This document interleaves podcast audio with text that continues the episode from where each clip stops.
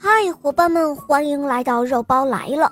今天的故事是吴雨舒小朋友点播的，让我们来听听他的声音吧。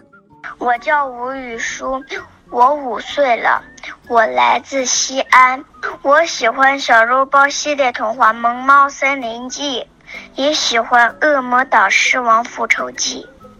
今天我想点播一个故事，名字叫《两个玛利亚》。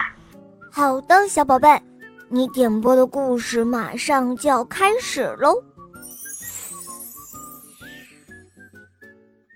从前有个寡妇，她有两个女儿，大女儿是丈夫前妻所生，小女儿是她自己亲生的，两个都叫玛利亚。小女儿心眼不好，总是想入非非；大女儿是个淳朴善良的姑娘。却常常受到继母和妹妹的侮辱和虐待。好在她想得开，总是乐呵呵的，整天不知疲倦地在厨房里干活。有时她受到继母和妹妹的无理刁难，也只是躲在她的小卧室里偷偷地抹一把眼泪。用不了多久，她又会振作起精神，对自己说：“哎，冷静些吧。”敬爱的上帝会帮助你的。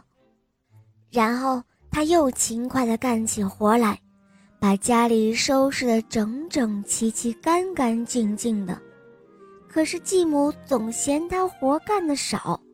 有一天，继母说：“哦，玛利亚，我不能总是把你留在家里。你活干的不多，饭倒是吃的不少。你母亲又没有给你留下什么财产。”你父亲也没有，家里的一切都是我的，我养活不了你，也不想再养活你了，你还是出去，到哪个庄园里找点活干干吧。继母说罢，用灰和着牛奶烙了一张饼，把一只小罐子灌满水，递给了可怜的玛利亚，就把她赶出了家门。看到继母心肠这样的狠毒。玛利亚伤心极了，不过她还是勇敢地越过田野和草地，并且一边走一边想：“嗯，一定会有人收留我做女仆的。